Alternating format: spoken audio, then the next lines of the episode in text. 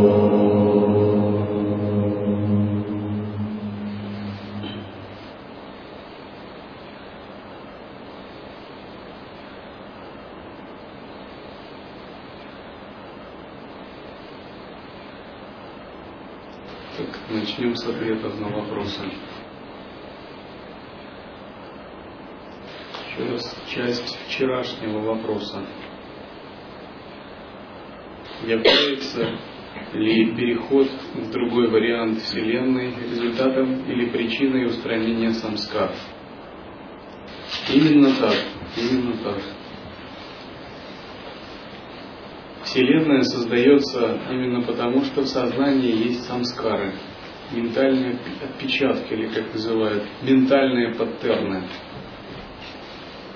Самскары определяют кармическое видение. Допустим, если у вас в детстве были какие-то ментальные отпечатки, позитивные или негативные, то и, соответственно, это оказывает э, фундаментальное влияние на ваше сознание – и ваше кармическое видение развивается в соответствии с такими отпечатками. И напротив, когда мы устраняем какие-то отпечатки, освобождаемся от влияния этих следов, то происходит смещение сознания в другой вариант событий, в другое кармическое видение. И это выражается на физическом уровне также. Допустим, если у ребенка в детстве была психологическая травма, нанесенная родителями или какими-либо событиями жизни, это означает, что это событие будет подсознательно из прошлого влиять постоянно на всю его жизнь, определяя его судьбу, к примеру, как неудачника или как имеющего какой-либо комплекс, и, соответственно, он будет всегда сдвигать свое сознание в определенное кармическое видение. И это кармическое видение будет формироваться таким образом, что оно будет как бы притягивать такую энергию. И она стягивает, будет определять какие-то его внешние взаимоотношения, и он будет еще больше убеждаться, что именно он такими является. А все произошло, потому что в определенный момент был импринтинг, впечатывание определенного кармического следа. Именно э, поэтому существует закон кармы.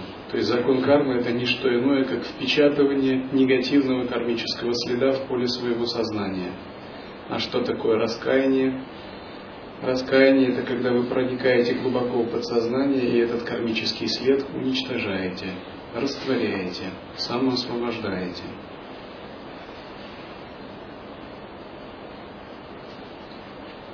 Наше прошлое влияет на нас больше, чем мы думаем. Фактически все, чем мы являемся, это наше прошлое. Если бы у нас было прошлое богов, мы бы жили совершенно иначе, имели совершенно другой менталитет. Но нашу жизнь именно определяет наше прошлое.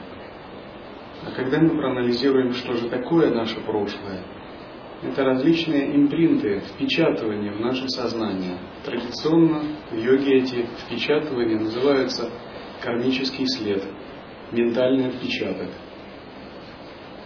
Их называют также самскары, васаны. На более тонком уровне, на причинном уровне, такие впечатывания называются также еще биджи, тончайшие сферы светового пространства, которое в виде зародышей или в виде семян содержит ну, как бы будущие события нашей судьбы, которые могут развернуться. Задача духовной практики является сжигание всех таких самскар и очищение их, и бидж. Так, чтобы семена новых жизней больше не могли прорасти в нашем сознании. Часто бывают в психотерапии такие случаи, когда пациента вводят в регрессивный гипноз и позволяет ему пережить э, прошлые отпечатки в сознании, к примеру, прошлые, прошлые жизни. И под руководством, если это талантливый психотерапевт, ему позволяют что-то изменить в таких отпечатках. К примеру, стереть негативные импринты, то есть самоосвободить самскару. И внезапно, когда такое происходит, выясняется, что через некоторое время у человека перестраивается здоровье, улучшается здоровье. Если его беспокоило какое-либо психосоматическое заболевание, оно исчезает без лечения, без следа. Потому что произошла замена данных на уровне тонкого тела, на уровне самскар. И энергетическое эфирное тело сразу же перестроилось вместе с физическими, болезнь исчезла. Это показывает то, как наши негативные действия влияют не только на нашу жизнь, но также и на здоровье. К примеру, человек, убивающий животных, он как бы не может иметь благоприятную судьбу или долгую жизнь. Потому что убивать животных это значит э, дать им право также и тебя убивать. По крайней мере, привлекать такие энергии. И рано или поздно такой человек будет страдать от различных заболеваний. Потому что в его подсознании будут негативные импринты, эти негативные импринты, как э, мины замедленного действия, будут на него влиять. Но имеется в виду, когда он именно сам непосредственно убивает животных. Таким же образом, любые негативные поступки, осуждаемые в обществе социуму, моралью, которые вообще принято считаются скверными или дурными, они как бы всегда порождают такие негативные импринты. Почему? Потому что человек в душе все равно, даже если он их совершает, он ведь их оценивает негативно, и он знает, что эти поступки негативные. Они вызывают на него негативные вибрации, и поскольку он не самосвобожден и не ситх, не играющее божество, его подсознание пропускает этот отпечаток. И этот отпечаток э, на тонком уровне как бы изменяет его видение. К примеру, Кришна был существом иного уровня. Он мог участвовать в войнах, уводить чужих жен, но ему все как бы сходило с рук. Потому что он был божеством, у него не было негативных импринтов. Никакие отпечатки у него не оставались. Для него это все было лилой, божественной игрой. Он был как ребенок, который спит и во сне не знает, кормила его мать или нет. Йогин, который пребывает э, в естественном состоянии, он самоосвобожден в том смысле, что бы он ни делал, негативные отпечатки не могут проникать в его сознание. Потому что все в его видении является чистым, совершенным. Но с обычными людьми, которые не знают, как их самоосвобождать, конечно, это не так, и они внесут полную ответственность за свои деяния. Но когда мы очищаем санскары, действительно, мы переходим как бы в другое видение, в другой вариант событий.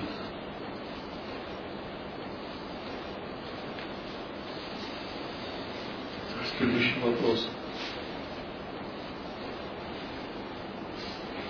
Гарантирование низшего и среднего уровня бессмертия предполагает отсутствие глобального или даже достаточно значимого природного катаклизма на Земле. Как изменится материя всей Земли при достижении человечеством тела вибрации и тела света?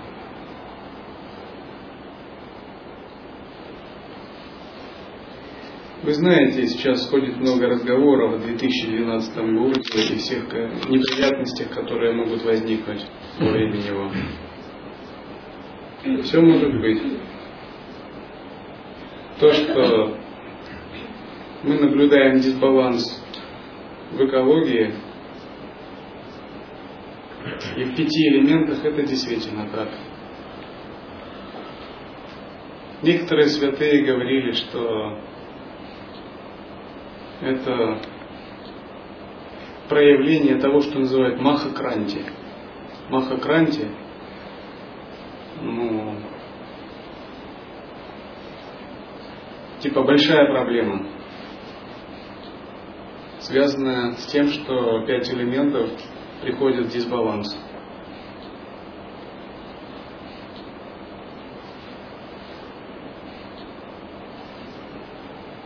Повышение духовного уровня, изменение кармического видения всегда влияет на внешний мир. Вселенная, вселенские элементы гармонизируются, если наше сознание углубляется и становится более чистым. В той местности, где живут святые, Вселенная проявляется благоприятно. Элементы проявляют себя благоприятно. Земля дарует урожай. Духи не чинят препятствий всегда благоприятная погода, нет землетрясений, там, где у людей чистое сознание. Потому что сознание определяет жизнь, бытие, внешний мир.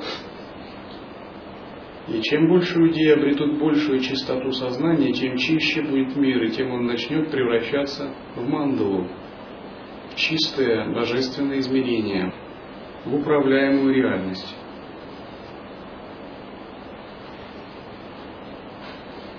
Вопрос, достигнет ли человечество все тело вибрации и тело света, но это вряд ли, конечно, поскольку каждый находится на своем эволюционном уровне, и так совместно это невозможно в принципе. Однако повышение духовного уровня большим количеством людей вполне возможно. И изменение материальных элементов – тоже возможно. Считается, что существует два типа материальных элементов. Дивьятатва и мритютатва. Дивьятатва – это божественные, тонкоматериальные энергии. Мритютатва – это неустойчивые элементы, которые разрушаются. К примеру, мы живем во Вселенной, которая соткана из мритютатв. То есть элементы, которые неустойчивы, которые находятся в постоянном взаимопереходе и на которые трудно полагаться, они не вечны. Во Вселенной богов элементы, в отличие от нашей Вселенной, устойчивые. Потому что их Вселенная создана из более тонкого сознания. Ну, допустим, в мире людей бывают катаклизмы, или люди болеют и умирают, или происходит глобальное потепление или похолодание – либо элементы не управляются сознанием. Все это фактор проявления мритью татва. Но чем глубже становится и одухотворение сознания большого количества людей, тем более управляемой начинает становиться реальность. Потому что в конечном счете мы создаем реальность своим кармическим видением.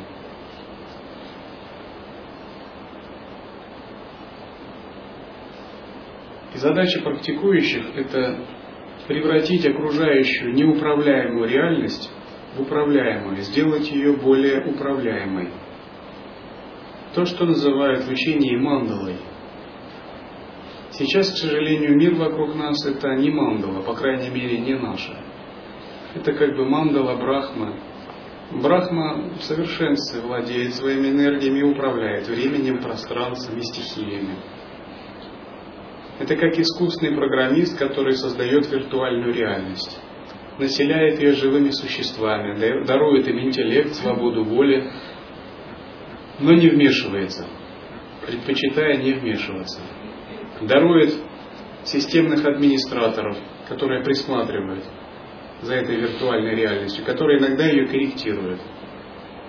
Иногда, если надо откорректировать, устраивается какой-либо феномен но не вмешивается, поскольку учитывает свободу волю персонажей, населяющих виртуальную реальность. Превратить мир в мандулу означает сделать реальность управляемой силой сознания. И это возможно только в том случае, когда наша сила сознания возрастает.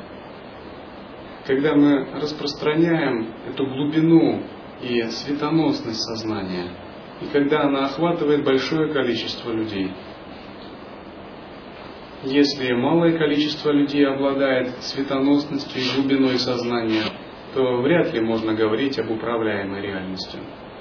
Это произойдет только в том случае, если сознание распространится, если светоносность и ясность сознания распространится.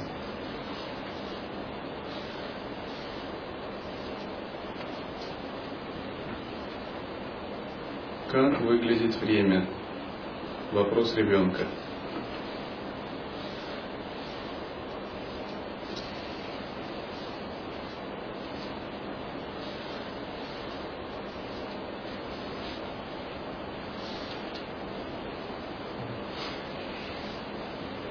А сколько ребенку лет?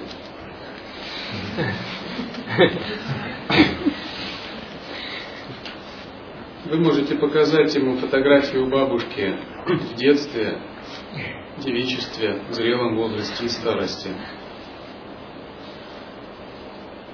Время можно увидеть только через изменение, модификацию.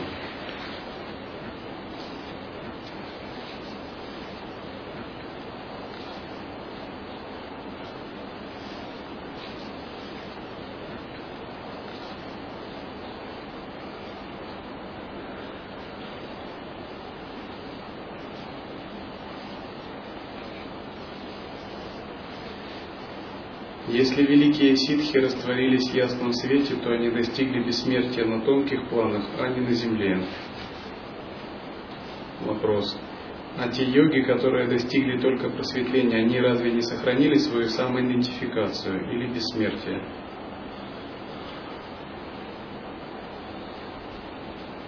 Великие ситхи растворились в ясном свете и достигли бессмертия на всех планах поскольку подобный уровень предполагает реализацию трех тел.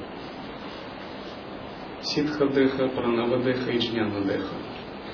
То есть это означает, что из состояния изначального света возможно проецировать любое тело, грубое тело, тело человека, тонкое тело божества, или не проецировать его вообще. Йоги, которые достигли только просветления, разумеется, они сохранили свою самоидентификацию. И просветление это и предполагает сохранение самоидентификации. Вообще, когда вы слышите о бессмертии, то это не для просветленных и не для ситхов. Они как бы в этом не нуждаются. Это для тех, кто смертен. Для ситхов пробужденных смерти нет. Для ситхов даже жизнь – это иллюзия. Но если сказать вам, что в вашей жизни нет и смерти, нет чего вам переживать, я думаю, вряд ли вас это сильно как-то вдохновит. И что вы так сразу в это все поверите. Для обычных людей существует и жизнь, и смерть, именно поэтому для них нужны и практики долгой жизни и прочее.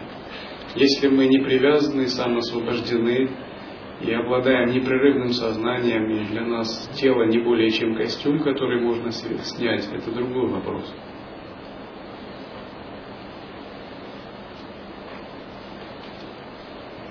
В связи с темой бессмертия, кто такой гробовой? Вы можете, наверное, о нем прочитать, что он сам о себе говорит. Человек, обладающий сверхспособностями. Если при перерождении душа меняет тело, как старую одежду на новую, то зачем искусственные клоны и прочее? Может замысел Творца не так плох? Ведь с телом мы избавляемся от старого мусора и коренившихся привычек и привязок и получаем шанс, рождаясь, начать все сначала, хоть и со старыми самскарами. Это не вопрос, плох или хорош замысел Творца. Дело в том, что наши духовные эволюции, даже программы бессмертия, наши, наши личные усилия, это тоже замысел Творца. Или вы думаете, что Творец действует где-то там далеко, а нам не предоставляет? Мы сами это и есть замысел Творца. Наша воля, наши планы и программы – их развитие – это часть того же замысла, и Творец разворачивает свою программу через нас. Есть такая поговорка, у Бога нет иных рук, кроме ваших. И у Бога нет иной воли, кроме ваших. Более того, я могу сказать, что программа бессмертия – это замысел Творца для людей. И наша программа бессмертия проходит под благословением Шивы Маха Мритюнджая, Шивы Победителя Смерти. Я получил прямое благословение на эту программу. Здесь не вопрос, э, как бы плохо или хорош, избавляемся мы с телом от мусора. Если вы так считаете, это как бы вполне ваше законное право, ведь у вас есть свобода воли, свобода выбора. Но дело в том, что так считать, это значит не учитывать многих вещей. Если вы обладаете полной свободой, то это один момент. К примеру, вы обладаете свободой жить или умереть. Хотите – живете, не хотите – умираете. Это ваш выбор. Но смерть – это отсутствие выбора. Смертность – это отсутствие вашей свободы воли. Другими словами, это очень похоже на поросенка, которого собираются зарезать и зажарить перед свадьбой. Разве его спрашивают? Кто его мнением интересуется? Его просто берут, режут и жарят. Таким же образом и человека никто не спрашивает. Это просто неумолимый закон прокритии, который навязан ему природой. Это атовизм. Смерть – это рудимент, позорный рудимент атовизма человечества. Это все своего рода как бы узаконенная казнь для всей человеческой расы. Смерть не присуща богам. Смерть не присуща святым и ситхам высшей квалификации. Божественные расы не умирают, божественные расы бессмертны. Только низшие существа прерывают свое сознание, не контролируют материю и сознание. Тут не вопрос смерти, а вопрос в свободе воли и выборе, вопрос в контроле своих пяти элементов и свое тело. В этом самый главный вопрос. Думаю, каждый знает, что когда ваши родители стареют и болеют, теряют умственные способности к концу жизни, это нехорошо. И когда вы болеете и стареете, это, в этом нет ничего хорошего. Это происходит помимо вашего контроля. И когда человеку, прикованному, прикованному к дыхательному аппарату, сказать, не считаешь ли ты, что лучше тебе избавиться от этого мусора, этого тела, я думаю, что вряд ли он поддержит вашу идею и сочтет, что ваши слова его ободрят. Я думаю, он сочтет, что вы совершенно не то говорите. Он не захочет это слышать. И когда ваша бабушка в состоянии старости и болезни, страдая, и вы ей скажете, ничего, не беспокойся, ты просто избавишься от этого мусора. Ничего страшного тебе дадут новое тело хорошее. Что бы вы ни сказали, ее это вряд ли обрадует. Потому что все это происходит помимо ее воли. Даже хорошие какие-то вещи, может даже это благо, но человек в этом не участвует, в этом нет его выбора, свободы воли. Допустим, если вам скажут, давай ты будешь заниматься духовной практикой, схватят вас, поместят против вашей воли в ретрит, под масану. Вы будете вопить, вам говорят, ничего, это полезно. Насильно вам дадут слушать лекции, заставят, скажут, ты избавишься от кармы, от дурной кармы, ты очистишься очень хорошо. Но тем самым это будет как бы преступлением, вы совершите акт насилия над человеческой свободой воли. И, к примеру, в мире богов свобода воли очень учитывается, и Творцом свобода воли также учитывается.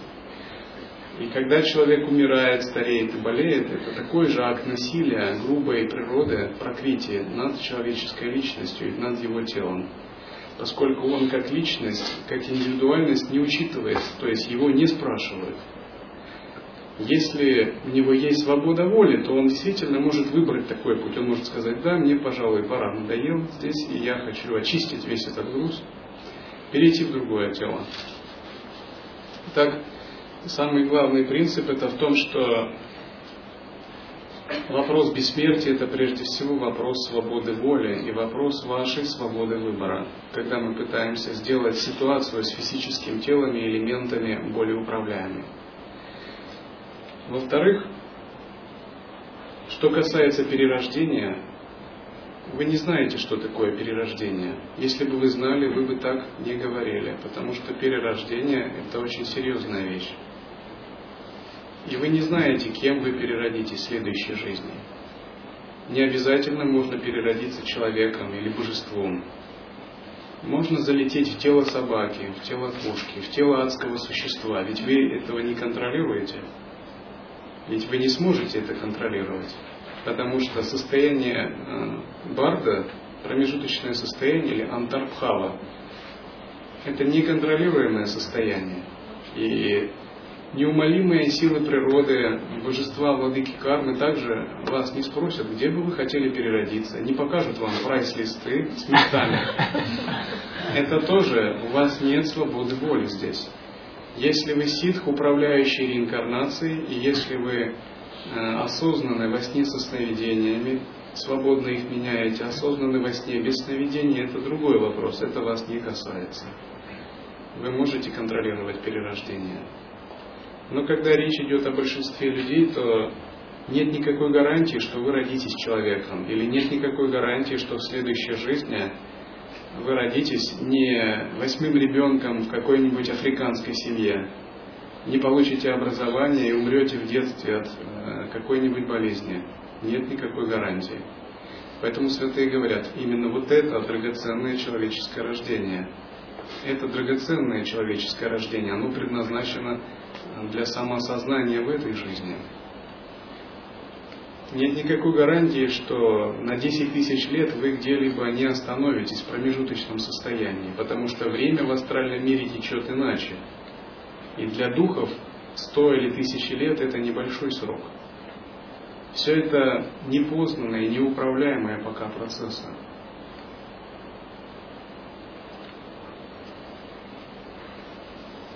Драгоценность человеческого рождения или учение о драгоценности человеческого рождения говорит, что рождение человека, приход к Дхарме – это очень большая редкость, это большой уникальный шанс, это жизнь великая уникальность, и ей нужно дорожить. И возможность осознать себе, возможность духовной трансформации именно сейчас, а не когда-либо, именно в этом теле, это очень драгоценный, очень уникальный шанс. Потому что нет никаких гарантий, что касается следующей жизни.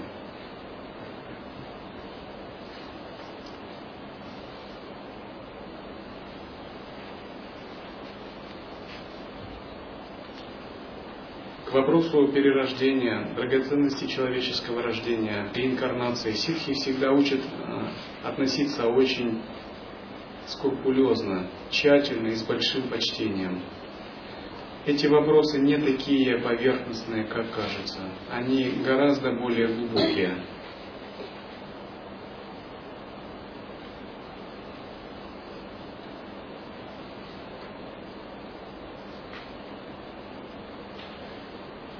Что касается вопроса искусственных клонов и прочее, не нами пока это задумано и проявляется, не от нас это зависит.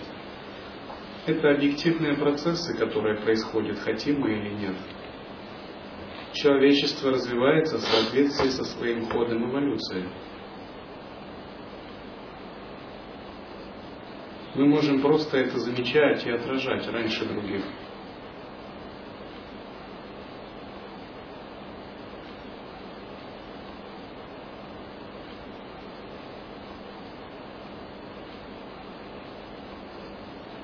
Но на самом деле э, вопросы, связанные с программой бессмертия, это вопросы дополнительные, они не предназначены для начинающих. То есть, в общем, я стараюсь с начинающими, практикующими эти вопросы не обсуждать. Потому что пока природа ума не раскрыта и кое-что не понято, они могут, ну, как бы, дать не совсем верное представление об учении лай-йоги. Очень важно руководствоваться учением ситхов и принципом самая. Если вы ими руководствуетесь, тогда ну, у вас возникает глубокое видение.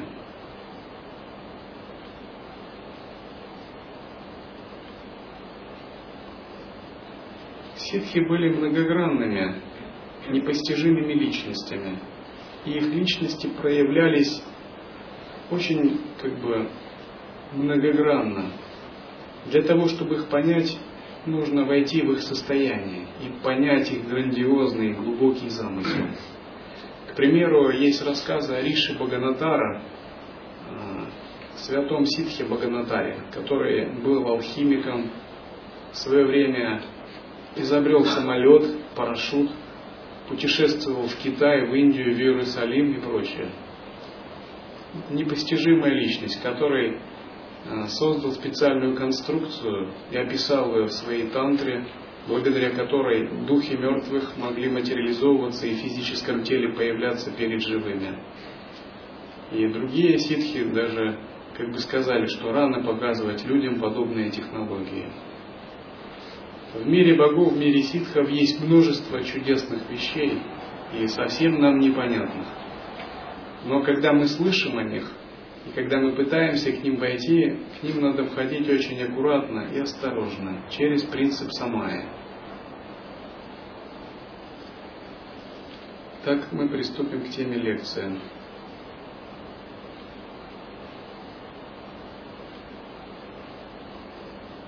Обычно мы говорим, что смыслом практики является обретение трех свобод. Обретение трех свобод означает свободу тела, речи, ума. Ум соотносится с пространством, речь соотносится со временем.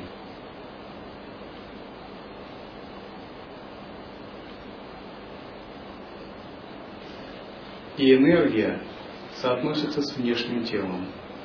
Когда мы обретаем третьих свободы, это означает, что мы раскрываем естественное состояние и соединяем естественное состояние с этими категориями.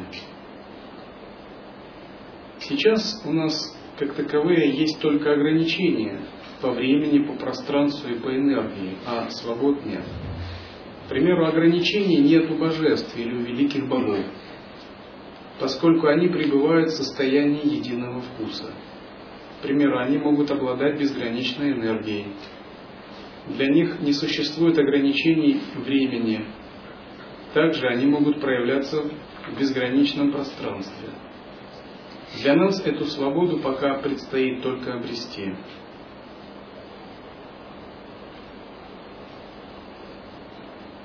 Что означает обрести такие три свободы?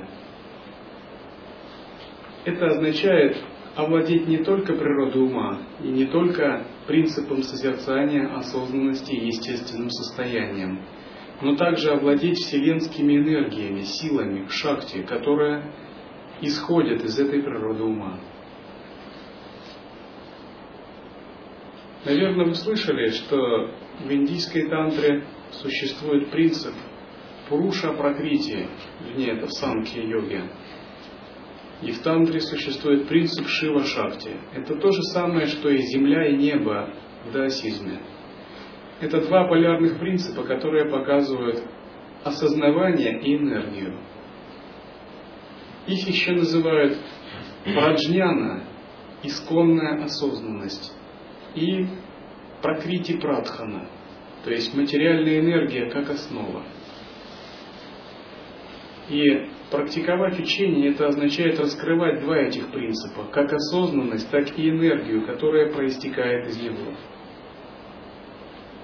Есть учения, которые предполагают раскрытие только осознанности, а энергии не интересуются. К примеру, некоторые традиции буддизма Тхировады или традиция дзен-буддизма. В основном она связана с познанием только осознавания – с реализацией дхармового тела, подобного пространству. И в этих традициях считается, если раскрыть принцип осознанности, то этого вполне достаточно, и это и будет полным пробуждением.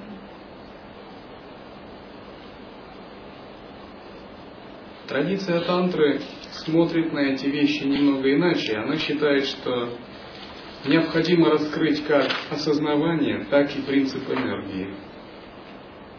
Вы практикуете именно учение тантры или анутара тантры.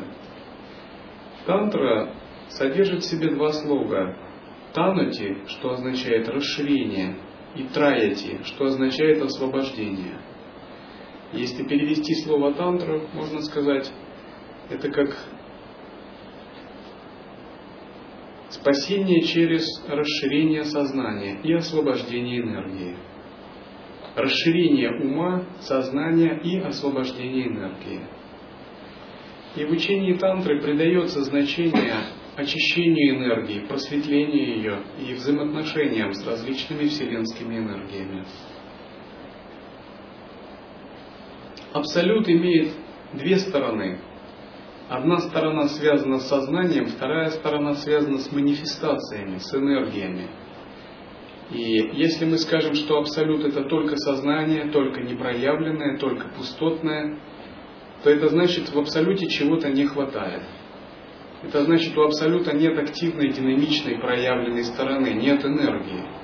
Это значит, абсолют будет каким-то ущербным, половинчатым. Но учение Анутара Тантры говорит, что абсолют проявляется во всех аспектах. И его сознание, энергия – это все, полнота.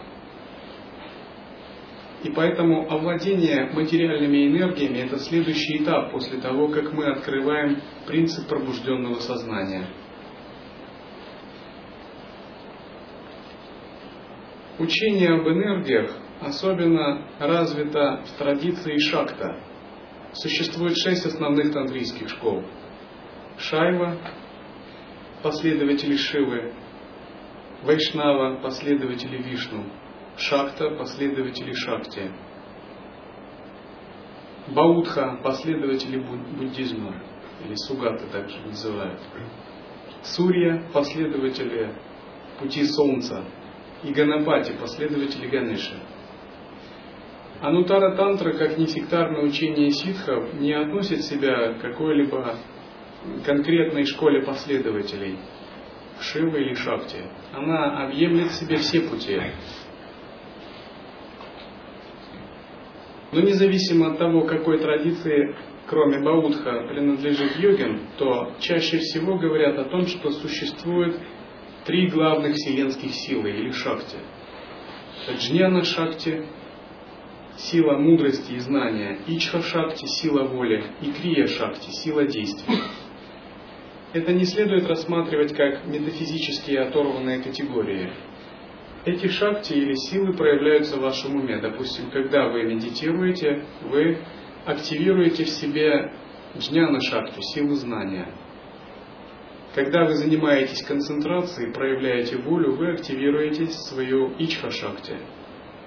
Когда вы делаете что-либо, творите, вы активируете свою крия шакти, энергию действия. Свою очередь, крия шакти, энергия действия, подразделяется на пять как бы более мелких шакти.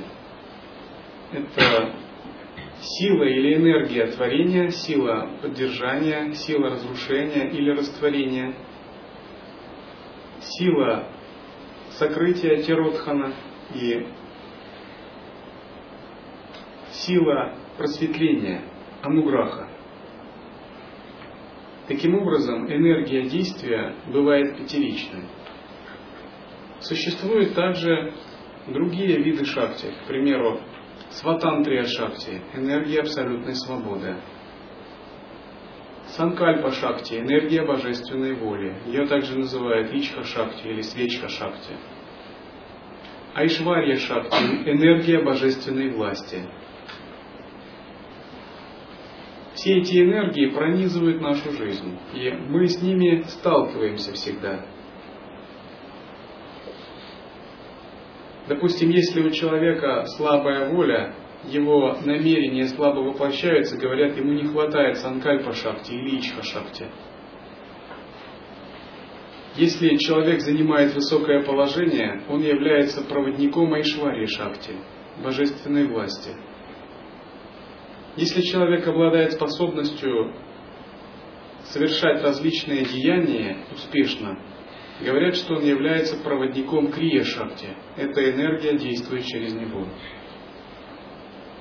Если вы объясняете другим учения или рисуете изображения просветленных тела речи ума, то есть божества, мандалы и янтры, то говорят, что через вас проходит ануграха шакти, сила, просветляющая сознание.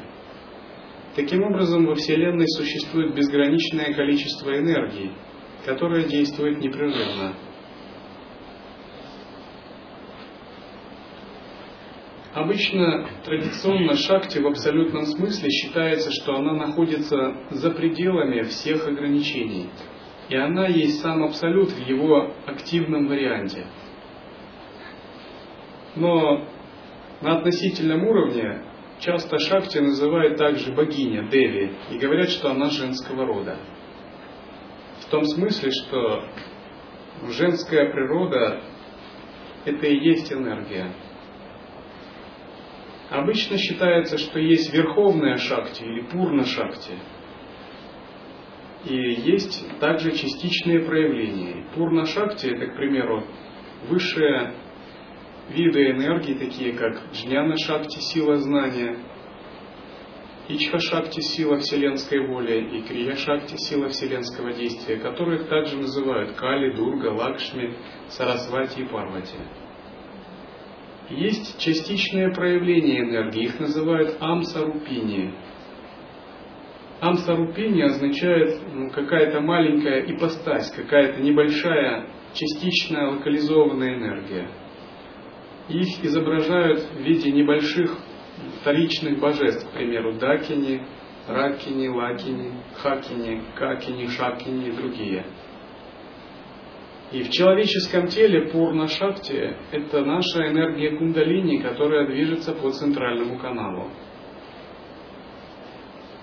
Но кроме энергии кундалини, которая движется по центральному каналу, есть также небольшие энергии, которые двигаются по боковым каналам или по поверхностным каналам, или двигаются по лепесткам в чакрах. И вот эти небольшие энергии, которые открываются в чакрах, они и называются амсарупини, то есть вторичные энергии.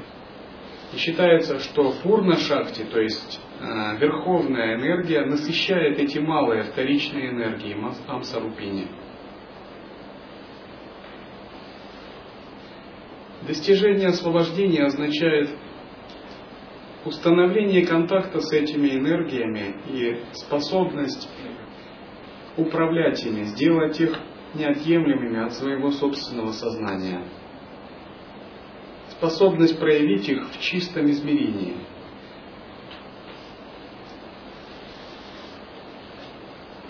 Когда человек может проявлять их в чистом измерении и может соединять их со своим естественным состоянием, говорят, что он наделен какими-либо сверхспособностями или сверхсилами.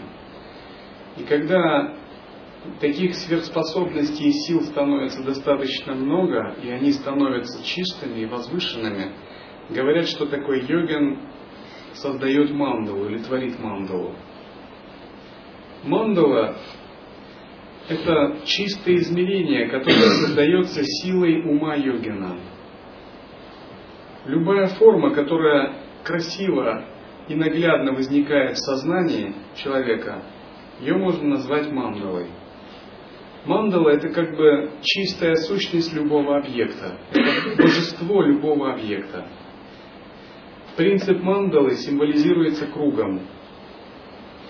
Круг это как бы такая совершенная форма, в которой все точки равно удалены от центра.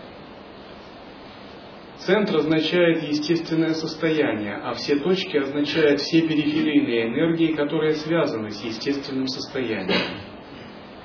И мандала именно возникает по аналогии с кругом из сознания йогина. Ну, допустим, такой пример, когда искусственный композитор создает музыкальное произведение, это пример проявления его души в чистом измерении. Он как бы создает прообраз мандалы. Или когда художник рисует прекрасную картину, и из него исходят прекрасные изображения. И такие изображения его полностью окружают. Можно сказать, он подобно божеству себя окружает чистыми проявлениями. И такой художник, к примеру, устраивает целую выставку, галерею. Можно сказать, что он создал мандалу, подобно божеству. Божества занимаются тем же самым, только на более высоком и более глобальном уровне. Мандала, которую мы создаем, зависит от уровня нашего сознания. Чем выше уровень сознания, тем более универсальной и глубокой является мандала. Мандала – это окружение божества, созданное его энергиями. В мире людей любая сложная структура или система также является мандалой. Допустим, существует мандала нашего тела. Если нашей ясности достаточно, чтобы управлять элементами этого тела, мандала это процветает. То есть наше тело всегда здоровое, оно дарует нам позитивные переживания и опыты и не приносит проблем. И человек, находящийся в центре этой мандалы, то есть как его правитель, является ее мандалишваром, то есть ее повелителем, верховным владыкой. Есть другие мандалы, к примеру, дом, семья, компьютер, народ, государство, дхарма-центр. Все это различные проявления мирских мандал – и человек выступает в роли мандалишвара в этой мандале. Разумеется, это мандала в чистом видении. И если мандалишвар, то есть ее верховный владыка, человек, который создает ее, обладает способностями и ясностью, такая мандала процветает. Если же мандалишвар не решил собственные проблемы, природы ума и своей ясности – такая мандала часто находится в дисгармонии или приносит ему самому проблемы. К примеру, духовная община, дхарма-центр, монастырь – это примеры мандал более высокого порядка. Подобные мандалы – это все сложные самоорганизующиеся системы, которые создаются сознанием – Часто люди, пребывая в двойственности, разделяют мир. Они говорят, это естественное, природное, а это искусственное. Подразумевая, что это что-то непотребное, не, не божественное, неправильное. Но на самом деле в мире нет ни искусственного, ни естественного. Это все естественно.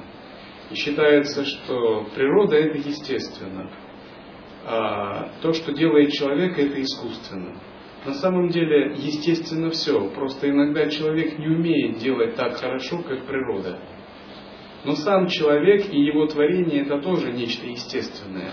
И то, что делает человек, если он развивает свою ясность, тоже со временем становится естественным. Здесь нет дуальности.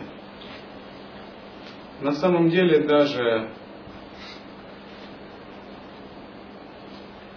чадящие фабрики, искусственные заводы, это тоже часть большого, как бы такого плана по развитию мандал. Просто человек иногда еще не может так искусно творить мандалы, как боги. К примеру, человеческое тело – это мандала, созданная богами, так же, как и деревья и природа. Это высокий класс творчества. У человека пока не хватает ясности проявлять такой высокий класс творчества. Поэтому то, что он творит, это пока часто уступает природе. Но по мере углубления ясности человек может таким же образом себя проявлять, подобно богам. И тогда то, что он делает и творит, является благоприятным, позитивным, чистым, божественным.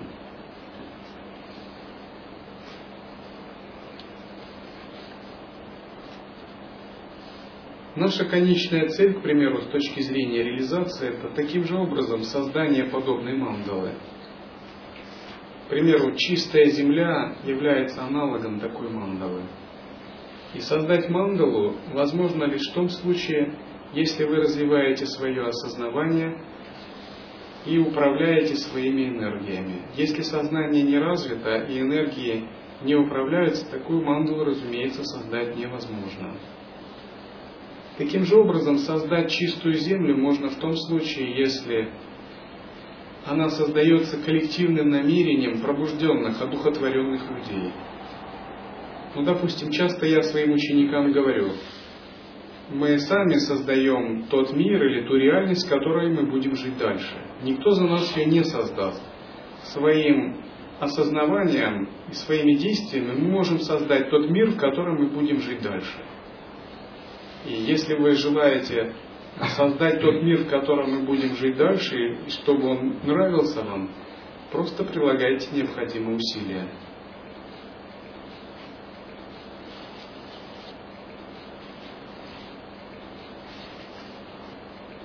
Мандалы бывают мирные, радостные и гневные.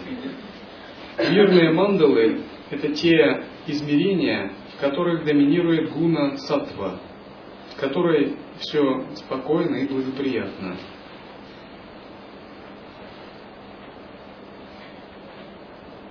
В радостных мандалах доминирует гуна раджас, движение, активность. И в гневных мандалах доминирует гуна тамас, к примеру, иногда вы можете видеть божеств, которые изображают в таком мирном виде. Это пример мирной мандалы. Святые, которые вас благословляют, и они полны сатвы и умиротворения. Но иногда божеств можно увидеть другими. Они все в движении и в яростном каком-то проявлении. И вокруг них языки пламени, или у них украшения, ожерелья с чашей из черепов – это пример гневной мандалы. Иногда можно увидеть божеств обнаженных и наслаждающихся либо сексом, либо чем-то еще, либо просто радостным.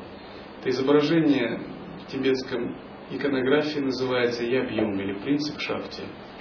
Это пример радостной мандалы или радостного проявления божеств. Все это связано с различными энергиями, которые проявляет мандала. И иногда человек, не понимающий этого принципа, может увидеть гневных божеств и даже как-то испугаться их. Я однажды пришел человек в ашрам еще очень давно, и он увидел изображение божества, у которого на шее была чаша, э, на шее были отрубленные человеческие головы. Она держала топорик в одной руке, в другой руке меч и чашу с кровью. И он очень испугался и сказал, я соблюдаю принцип ненасилия, я не собираюсь поклоняться демонам. Что божества должны быть красивые и приятные, умиротворяющие душу. А это какие-то монстры или вампиры. И они ничего общего не имеют с божествами. Но мне пришлось долго ему объяснять, что точка зрения тантры не так проста, как кажется. Дело в том, что эти божества на самом деле не какие-то внешние существа, а это отражение нас самих. Это энергии, которые существуют в нашем теле. И в нашем теле есть различные энергии. Если мы сказали, что в нашем теле есть только чистые, благоприятные энергии, красивые, это было бы заблуждением. У нас есть энергии иногда даже достаточно жесткие, есть нейтральная, есть благоприятная. И когда мы признаем только одну часть наших энергий, а другую игнорируем, это означает, мы отрицаем какую-то часть реальности, и наше видение фрагментарное. А если мы отрицаем какую-то часть реальности и имеем фрагментарное видение, мы никогда не обретем целостный взгляд, присущий просветлению. И учение тантры говорит о том, что различные энергии, все они могут быть божественными как тамас, раджас и сатва. Но они могут проявляться по-разному. Но тем не менее все они обладают божественностью. Что означает обладают божественностью? Это означает, они проявляются в чистом измерении или в чистом видении. То есть они проявляются как игра, как совершенные творческие силы или энергии, за которыми стоит пустота. Часто наш мир людей также называют мандалой. И знаете, какой мандалой ее называют? Ее называют гневной мандалой. Не мирной и не радостной, а именно гневной. Потому что в мире людей существует множество жестких энергий. Но на самом деле это все-таки мандала, то есть этот мир совершенен, он неплохой. Не Иногда говорят, ну, этот мир грязный или этот мир нечистый. это так только с определенной точки зрения, с более узкой точки зрения. С более высокой точки зрения этот мир чист и совершенен. Этот мир божественен, и он является проявлением Брахмана, Абсолюта. И любые энергии, которые существуют, они также совершенны. Другой вопрос, что широты нашего сознания не хватает, чтобы эти энергии признать совершенными без проблем и без вреда для себя. С более высокой точки зрения, даже смерть – это проявление совершенных шахти. Даже война, даже страдания, даже грехи, даже катаклизмы, наводнения, пожары и землетрясения – это проявление игры гневных божеств, к примеру, игры Кали и, или различных других десяти махавидий. Но на самом деле мы видим, что мы не готовы пока играть с такими энергиями. Эти энергии для нас слишком жесткие, чтобы мы могли с ними играть. Потому что взаимодействовать с такими энергиями означает уметь их самоосвобождать. То есть делать так, чтобы они не приносили вреда, чтобы они не доставляли никаких проблем.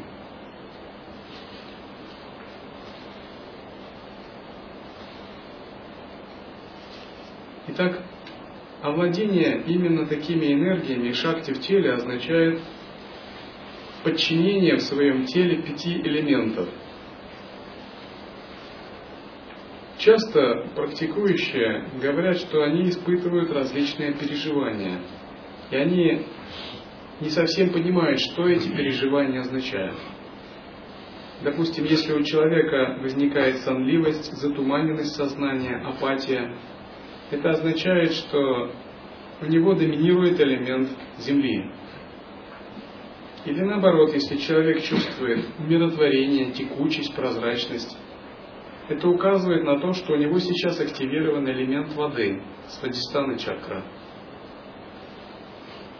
Если у человека доминирует бодрость, жизнерадостность или даже такая веселая агрессивность, это означает, что у него доминирует элемент огня.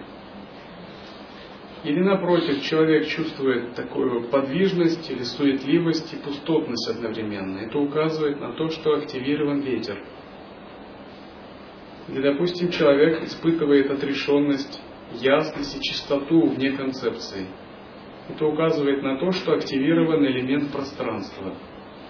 И часто эти элементы меняются в зависимости от астрологических обстоятельств, погоды и прочего. И человек не понимает, почему его состояние меняется. В общем, все это связано с пятью элементами.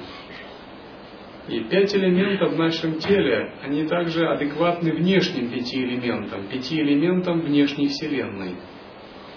Потому что наше тело – это есть продолжение внешней физической Вселенной. И овладевать путем пробуждения означает постепенно брать под контроль элементы в своем теле. На данный момент, к примеру, мы можем сказать, что элементы нашего тела контролируются слабо. То есть мы не можем по своему желанию как-то взять и усилить один элемент или другой. Но в процессе духовной практики мы можем научиться это делать. Обычно элементы бывают в состоянии гармонии либо дисбаланса. Если элементы в состоянии гармонии, то человек имеет хорошее здоровье и вокруг него благоприятное окружение. Напротив, если элементы находятся в состоянии дисбаланса, у него проблемы со здоровьем или у него проблемы с внешним окружением. В основном элементы могут быть либо в избытке, либо недостатке. Также они могут быть в состоянии совершенства. Допустим, когда вы медитируете, у вас могут быть различные видения –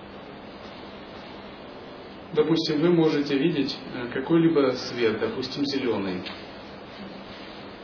Это указывает на то, что у вас доминирует элемент ветра. Или когда человек проходит практики джети-йоги, он может видеть тигля или бинду, сферы, напоминающие сферы из прозрачного стекла. И вначале он видит только сферы одного цвета, прозрачные – но по мере того, как его жизненная сила увеличивается, он начинает видеть сферы всех пяти цветов. Или вначале человек может видеть только красные сферы. Это может указывать на то, что у него активный, активирован элемент огня. Но по мере практики он может видеть сферы всех пяти цветов радуги, что будет указывать на то, что все его элементы э, начали развиваться. Все подобные переживания, они связаны с пятью элементами. Как локализованы пять элементов в нашем теле? Все учение Шактияндры вам рассказывает об элементах. Земля располагается от подошв до копчика. Если у человека какие-либо нарушения в этой части тела, ему надо работать с элементом Земли. Вода располагается от колен до половых органов. Огонь располагается в области пупка. Воздух располагается в области легких и сердца. Пространство в области горла и головы. Такова их локализация. Если у человека избыток какого-либо элемента, он испытывает похожее переживание. Допустим, при избытке земли человек чувствует усталость и вялость. Его сознание грубоватое. При избытке элемента воды он расслаблен, спокоен, мягок и гибок. Говорят, у него есть тенденция плыть по волнам. Он немного ленив. Часто мы не понимаем, почему люди ведут себя так или иначе, и мы не можем понять. К примеру, иногда э, практикующие могут говорить так, я не понимаю, как так можно поступать. Я говорю, ну а ты попробуй, войди в его тело и в его право. У него совсем другая структура элементов и другие самскары. И для него это логично, нормально. Потому что каждый элемент окрашивает наше кармическое видение. И мы видим мир иначе, в зависимости от того, какой элемент в нашем теле доминирует. Когда доминирует элемент огня и его избыток, у человека есть жар, пот, но много энтузиазма. Если избыток элемента ветра, часто человек может испытывать бессонницу или быть возбужденным. Ветер указывает на большую творческую или умственную активность, но и также на большую нервозность. Если доминирует элемент пространства или он в избытке, часто человек даже может не ощущать своего тела. Его сознание может быть очень сильно распахнутым. Наконец, когда доминирует элемент сознания или махататва, такой человек переживает единство со всем миром. Шестой элемент – это нематериальный элемент, его называют махататва, великий элемент. Этот элемент сознания. И, в общем, наша духовная практика созерцания – это именно работа с этим элементом. Когда мы говорим о присутствии, мы всегда учимся на настраиваться на элемент сознания. И открыть присутствие это означает раскрыть себе элемент сознания. Что испытывает человек при нарушении элементов? Если нарушен элемент Земли, у человека может быть затуманенность сознания, или вялость, или сонливость. А если нарушен элемент воды, тело может быть холодным или дрожать, он чувствует страх, подавленность, или ему хочется разрыдаться. Когда нарушен элемент огня, то тело может чувствовать сильный жар, может кружиться голова или быть тошнота и боль в суставах. Когда нарушен элемент воздуха, тело может чесаться или хочется все время двигаться. Человек часто раздражается. Если нарушен элемент пространства, у тела пониженная температура, а восприятие возникает мерцание, к примеру, звездочки, узоры перед глазами или миражи. Для того, чтобы исцелить какую-либо болезнь, нужно узнать, каким элементом, дисбалансом какого элемента она вызвана. И когда вы это узнаете, вы можете регулировать элементы. Тогда болезнь без лекарств сама исчезает и перестраивается. Допустим, если болезнь вызывается элементом огня, и у человека проблемы с элементом огня, то необходимо заниматься концентрацией на двух близлежащих чакрах. На анахата чакре, чтобы уравновесить ветер, и на свадистана чакре, чтобы уравновесить воду. Тогда элемент огня, находящийся между ними, не будет приходить дисбаланс. А затем заняться концентрацией на манипура чакре, чтобы полностью очистить манипура чакру и позволить элементу огня двигаться по всему телу, распределяясь по всему телу равномерно. Часто люди пытаются излечивать заболевания, не понимая, что заболевания сами по себе это нечто вторичное. Это следствие чего-то. Следствие того, что произошел какой-то дисбаланс элементов.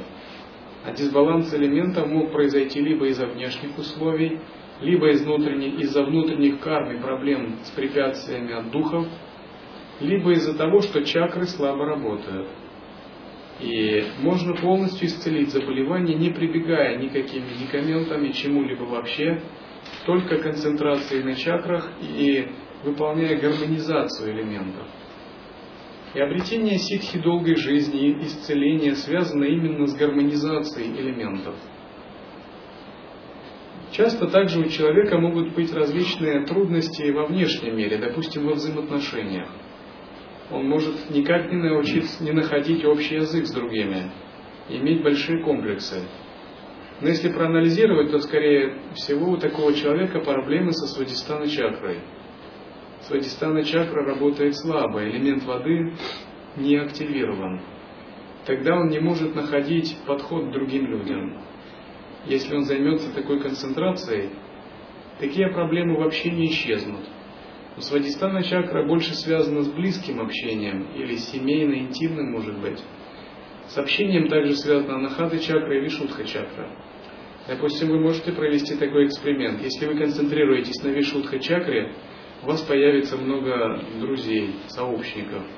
Все начнут с вами захотеть встретиться, разговаривать, или деловых партнеров, в зависимости от вашей кармы. Потому что вишудха связана с распространением чего-либо с расширением. Вы можете расширить свою какую-либо деятельность. Но если человек, у которого вишудха чакра не работает, и он пытается заниматься в этой области расширением чего-либо, это все бесполезно. Он просто не может создать такой тоннель реальности, что бы он ни делал.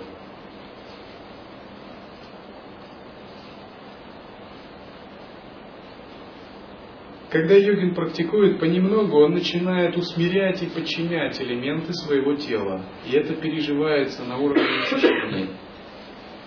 Допустим, что означает подчинить элемент Земли? Допустим, вы концентрируетесь, и Муладхара чакра активируется, вы можете чувствовать прану в Муладхара чакре. Когда вы подчините элемент Земли, вы можете сидеть неподвижно сколько угодно. Вы можете сидеть 5 часов медитации, не шевелясь, 10 часов. Или шевелясь, но незначительно, потому что Муладхара чакра будет прану Земли направлять центральный канал, и вы не будете чувствовать веса физического тела. Вы будете чувствовать, что ваше тело легкое, невесомое. Если удается с помощью концентрации на свадистана чакре подчинить элемент воды, тело начинает становиться лоснящимся. Но также в Писаниях пишет, что оно не тонет в воде. Это я не экспериментировал, но тело становится лоснящимся, и человек становится как бы необычайно привлекательным для противоположного пола. В сутрах вообще есть в некоторых тантрах такие вещи, что такого человека постоянно могут окружать женщины. Поскольку он активировал в своем теле женскую энергию, он проецирует такой тоннель реальности. Это не то, чтобы он притягивает женщин, он скорее создает такую ситуацию. Допустим, один монах в поездке сказал мне, что все время ему встречались женщины в поездке. Его они окружали в метро, в маршрутке, в такси, где-либо еще. Перед этим он занимался концентрацией на свадистана чакре ибо как бы был этим весьма горд, что вот хоть что-то получилось. Я ему сказал, ну, наверное, для монаха это не самое большое достижение создать какой-то мир реальности. Что ж ты с ним дальше будешь делать? Но вообще такое именно бывает, когда внешние стихии и внешние элементы откликаются на вашу практику.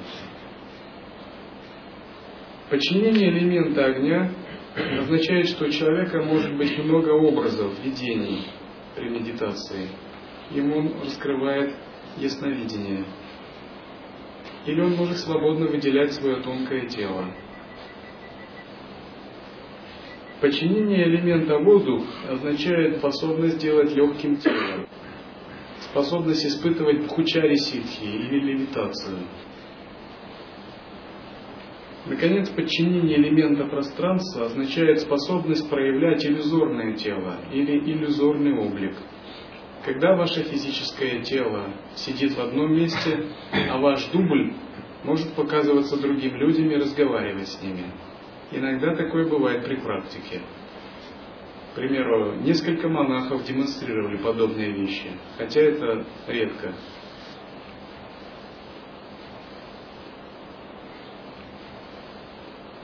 Элементы также могут проявляться как речь в виде мистического опыта. Допустим, когда у человека активный, активен элемент Земли, он может выговаривать или слышать слова на неизвестных языках.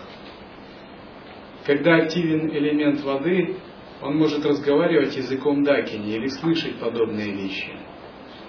Язык дакини очень метафоричен очень поэтичен и имеет огромную силу. И многие ситхи излагали свои песни Доха именно языком Дакини. Когда у человека активирован элемент воздуха, слова Дхармы изливаются с его языка. Когда у человека активирован элемент пространства, он свободно может разговаривать на темы осознанности, на темы присутствия, созерцания, на самые тонкие элементы созерцания. Каким образом можно контролировать элементы и как переживаются элементы при вашей практике? Элементы контролируются с помощью шат-чакра-йоги, концентрации на чакрах. Либо они могут контролироваться с помощью объединения с внешними стихиями, Работа с внешними стихиями и концентрация на чакрах внутри одинаково важны. И работать с пятью элементами означает заниматься и тем, и другим. Какие могут быть видения? К примеру, когда активный элемент Земли, то такой человек может видеть дым, туман или миражи, поднимающиеся с уровня копчика. Когда в медитации такое происходит, это проявление Земли.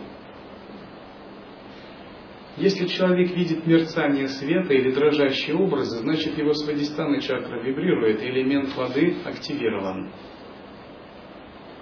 Что человек чувствует, когда элемент огня активирован? Он может видеть множество светящихся точек, наподобие светлячков. Если же он видит ровный свет и может видеть небольшое пламя свечи на уровне груди, такое как в масляной лампе, это указание на то, что активирован элемент воздуха. Такое пламя показывается, когда ваш воздух активирован. Наконец, когда человек видит пустотное, сияющее пространство наподобие чистого безоблачного неба, это указывает на активацию элемента пространства. Все это мистические опыты, которые связаны с проявлением элементов – Часто у практикующих бывают различные сновидения. Эти сновидения имеют свое значение. Иногда эти сновидения связаны с элементами, а иногда они связаны с состоянием его тонкого тела. Но вообще сновидения бывают разные. Например, есть сны фундаментального неведения, так их называют. То есть, к примеру, человек работал, устал, пришел вечером, поел и упал как убитый, и ничего не видел. Это сны фундаментального неведения. Есть сансарные сновидения. Сансарные сновидения – это обычные сновидения, в которых вы можете много чего видеть, но это ничего не значит. Это просто ваше подсознание, которое активно продолжает работать ночью. И ни сансарные, ни сны фундаментального неведения нам не дают какой-то пользы. Есть сны ясности, в которых вы соприкасаетесь с глобальными участками своего подсознания или с глобальными участками человеческого, коллективного подсознания. И сны ясности, они всегда видятся как откровения. Их нельзя забыть просто так. Это как знаки во сне. Такие сны могут указывать на развитие судьбы человека или предостерегать от чего-либо. И обычно сны ясности именно по ним толкуют будущее или э, толкуют знаки, какие э, бывают вообще. Наконец, есть сны ясного света. Сны ясного света означает, что человек спит, но он не видит образов видений, а у него есть только переживание света, светоносной ясности – И практикующие иногда могут тоже переживать сны ясности. И иногда эти сны связаны с элементами, а иногда состояниями их тонкого тела. Допустим, когда вы видите, как вы поднимаетесь по лестнице в небо, это означает, что ваша практика развивается благоприятно, и ваше сознание углубляется. Когда же вы видите, что вы опускаетесь в темный подвал, и такие сны повторяются, что вы опускаетесь в темноту, это указывает на то, что вы впали в неправильное состояние, или, может быть, у вас нарушена самая. Есть множество таких толкований сновидений, которые указывают на знаки вашей реализации. Допустим, иногда можно видеть себя в облике божества или ситха, которое указывает на степень духовной реализации – но часто сны связаны с элементами. И когда человек, допустим, во сне видит, что он придавлен горой, то это, скорее всего, активирован элемент Земли, который проявляется через подсознание. Если же видится дождь, океан, озеро, это актив, активен элемент воды или свадистана чакры. Если человек видит, что его одежда, дом или горы охвачены огнем, это указывает на то, что ночью сильно перевозбужден элемент огня. Допустим, вы делали пранаямы и уснули в таком пробужденном состоянии, пробужденной энергии. Если вы видите во сне, что вы летаете, скачете на лошади или быстро двигаетесь, указывает на активность элемента воздух.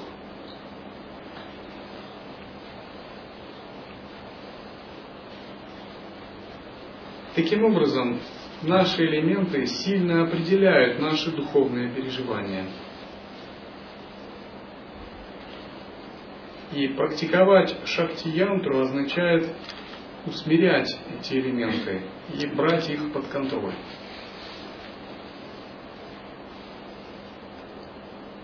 После перерыва я буду передавать практику татва-шутхи.